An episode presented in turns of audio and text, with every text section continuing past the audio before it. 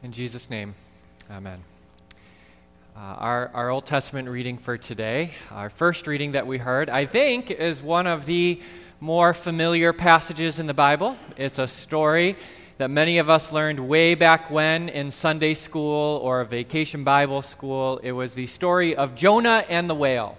Many of you are probably familiar with it. Now, for the sake of time today, we were only able to, to hear the first chapter of that four chapter story.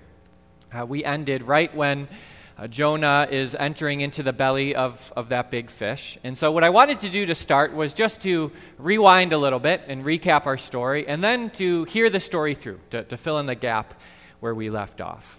And so, if you remember back to the beginning of the story, it started when God called a man, a, a Jewish and Israelite man named Jonah, to go and preach a sermon to a faraway, foreign, pagan land called Nineveh. Now, Nineveh was a land, a city that was known for its sin. Uh, you might say it was the ancient equivalent to Las Vegas, in a sense, except Las Vegas on steroids. And, and the sin that Nineveh was particularly known for was its violence and brutality. These were evil, wicked, murderous, people. The people of Nineveh, they worshiped this angry, evil god named Ashur. And they were known, the people of Nineveh were known for their, their evil, violent acts against their enemy. For example, they would impale their enemies on these large wooden sticks and then leave them out in the fields as a warning to passerbys. They had mounds of human skulls that scattered those same fields. They would cut off the ears and the noses and pluck out the eyes uh, um, of their prisoners of war. And maybe most gruesome of all, what they were most uh, well known for, was skinning their enemies and then hanging those skins over the walls of the city. They were gruesome, evil, violent people. Uh, Nineveh, you could say, was everything that Israel was not. Uh, they stood for everything, they symbolized everything that Yahweh, the true God, was not. And Jonah knew it. Uh, he had heard the reports uh, read the newspaper articles about their, their wicked deeds, and, and Jonah wanted nothing to do with giving this sermon. He had no interest at all in preaching to these, these people. The last thing he wanted was to give a sermon and for these people to take it to heart and change their lives and repent of their sin. The last thing that Jonah wanted was to go to that place and those evil people and have them hear about God's mercy and grace. If there was anyone in the world who did not deserve to hear about his good and gracious God, it was those people living in that city of Nineveh. And so, as, as we heard, Jonah runs. Uh, he heads down to the local harbor and gets in a boat uh, headed for the exact opposite direction. He has no interest at all in following God's call.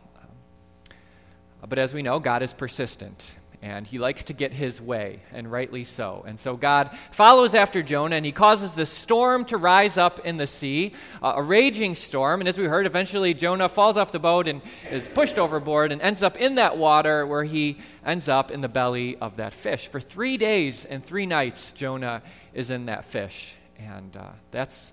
That's when he begins to see the light, I guess you could say. Things are starting to fall into place, and Jonah he repents of his sin. He, he calls out to God and cries to his Lord for mercy. And God, as he's known to do, hears Jonah's cries.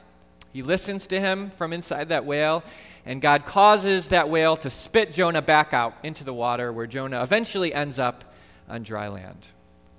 And now, as you can imagine, uh, things are really starting to fall into place for Jonah. It's really becoming clear that God is not going to give this up. He's, he's going to have Jonah in that city preaching that sermon that he was so determined for Jonah to give. And so finally, Jonah relents. He says, All right, God, have it your way. I'll go preach that sermon. And he goes and he lets the city of Nineveh know just how evil they are. He lays out all of their wickedness before them, he, he outlines exactly how God is going to punish them. I don't uh, imagine that there has ever been a more hellfire and brimstone sermon preached than the one that Jonah gave, gave to those wicked evil people. Uh, after all that is over, then uh, something amazing happened.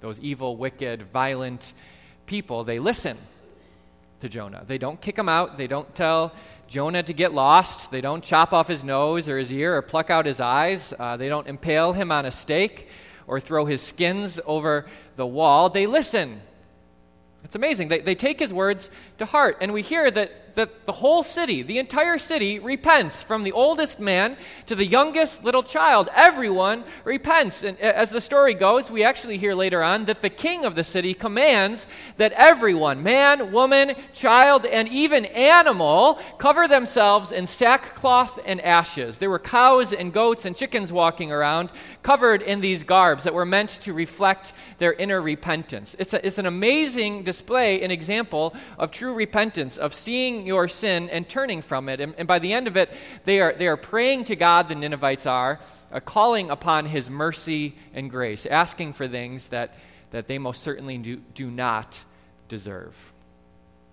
And then God does what he's known to do he listens to their calls, just like he listened to Jonah in the belly of that fish. And then God gives them what they don't deserve, just like he did to Jonah. He, he gives them mercy and grace. God saves the Ninevites from punishment. He rescues them from their sin. It's an amazing story with, I think, a couple of lessons that we can learn from it.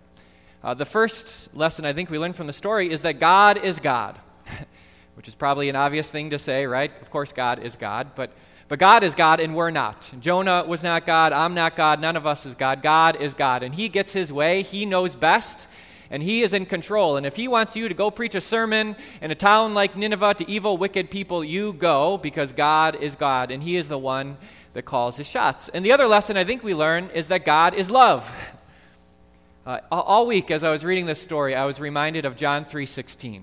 For God so loved the world, right? And here we see that in action. God loving the world. Not just loving good people or the right people, not just loving Israel, but even a, a wicked people, a violent people, even Nineveh. God is a God of love.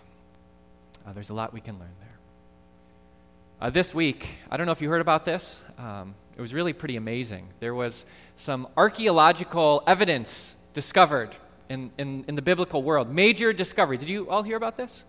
Uh, these two letters were discovered uh, one letter from Jonah to God was discovered, and then another letter from God back to Jonah. Amazing discovery. And it's so fresh uh, that these letters weren't even translated yet from Hebrew. And so I spent all week translating these letters for you. And what I would like to do is to read them for you this morning. Um, again, I, I, would like to read for you a letter that Jonah wrote to God after all of this, after he's preached the sermon and, and done his business. And actually, I have it up here on, on the screens, and if you'd like to follow along, you can uh, as I read these letters for you. I'll start with the one from Jonah to God, and then afterwards, I have printed copies so you can take home a, a souvenir uh, if you'd like to today. Uh, but this is what Jonah uh, wrote to his, his Lord after the events of the story. He writes Dear God, you've really gotten it all wrong this time. First, you called me, and let's be clear, I'm no prophet. My name isn't Isaiah for a reason. I was not the right man for this job. You should have seen that. There were others who were better qualified, better equipped, more faithful. You got it all wrong. You can get really carried away sometimes, you know that? And this time you've taken this mercy and compassion thing way too far. Nineveh? Seriously? Just saying that name makes me sick to my stomach. The city that impales its enemies and plucks out their eyes, the city whose walls are covered in the skins of murdered Israelites. What makes you think that those people deserve anything but the worst? If you had asked me to go there to exact your punishment, I would have volunteered. But you had your own ideas. You wanted to turn them around. You got it all wrong and you wouldn't take no for an answer, at least you can't say that I didn't try. I ran away and got on that boat to Tarshish, not because I was afraid of Nineveh, but because I was afraid that you might do the unthinkable. I was afraid you would go soft, relent, show mercy. But you're the boss, that much I can admit. And so after the storm and the whale, I agreed to preach your sermon to those people, not because I believed the words, but because I was tired of smelling like fish. And then you went and did it. You believed their repentance was real. You listened to their cries. You fell for their charade. You spared them from their punishment. You showed grace and love. I think I just threw up in my mouth. You got it all wrong. What about justice, God? What happened to paying for what you do? What about giving them what they deserve? It makes me sick to think about what kind of message this will send. People will start to think that your love is just given away, no strings attached. Others will assume that they can rely on your kindness. Think about what your people, the Israelites, will think. They'll wonder if maybe they aren't that special. You got it all wrong. You just don't know when to call it quits. You don't know the meaning of enough. And I don't get it. If you want the world to think that you'll love them no matter what and that mercy triumphs punishment, then keep up the good work. Frustrated and angry Jonah. Quite the discovery, huh? Uh, maybe you saw that on CNN this week, flash by. And now you get to hear it for real. Uh, I'd like to read for you now the letter that God wrote back to Jonah. Um, this is what God says to him, to that angry, frustrated prophet. God writes Dear Jonah, uh, let's get something cleared up right away. I don't get anything wrong, ever. I didn't make a mistake when I picked you. I know you weren't ready. I know you weren't qualified. I understood you weren't equipped. But I wanted to use you anyway. Don't ever forget this I'm God and you're not. Agreed? Okay. Jonah, I know you know about my grace. You've heard the words and, and, learned all about it. You, you think you know what it is, but I don't think you do. You like the idea of grace, you like it in theory. You like that I show grace to you and your family, to the little old lady across the street, and the smiling mailman. But you see, you've put boundaries around my grace. You've built little walls that make you feel secure and keep other people out. You've built barriers to protect my grace from sinners. But sinners are the only one to whom my grace is for. My grace is not just for the people who've earned it. And in fact, if the recipients of my grace were deserving, then it wouldn't be grace at all. And my grace is not merely a paycheck for the pious and holy, it's a gift. Jonah, I get it. If my radical grace doesn't make you mad sometimes, then you probably don't yet understand how radical it is. But I want you to see it for all it is. There truly are no strings attached. And and that's because the foundation of my grace is not your worthiness, not your nationality, or your goodness, your purity, your piety. The foundation of my grace is my love. You're upset that my grace makes you share the table with liars and thieves, idolaters and adulterers, gossips and busybodies. What you don't realize is that you are just as unworthy of my grace as everyone else around the table. What you don't see is my love for the world. In the days ahead, you'll see just how much I love the world. Believe it or not, I'm coming down to the world. I'm sending my son there. And with outstretched arms on a humble cross, he will welcome in all people. Jonah, believe it or not, you could learn a lesson from the Ninevites. It's called repentance.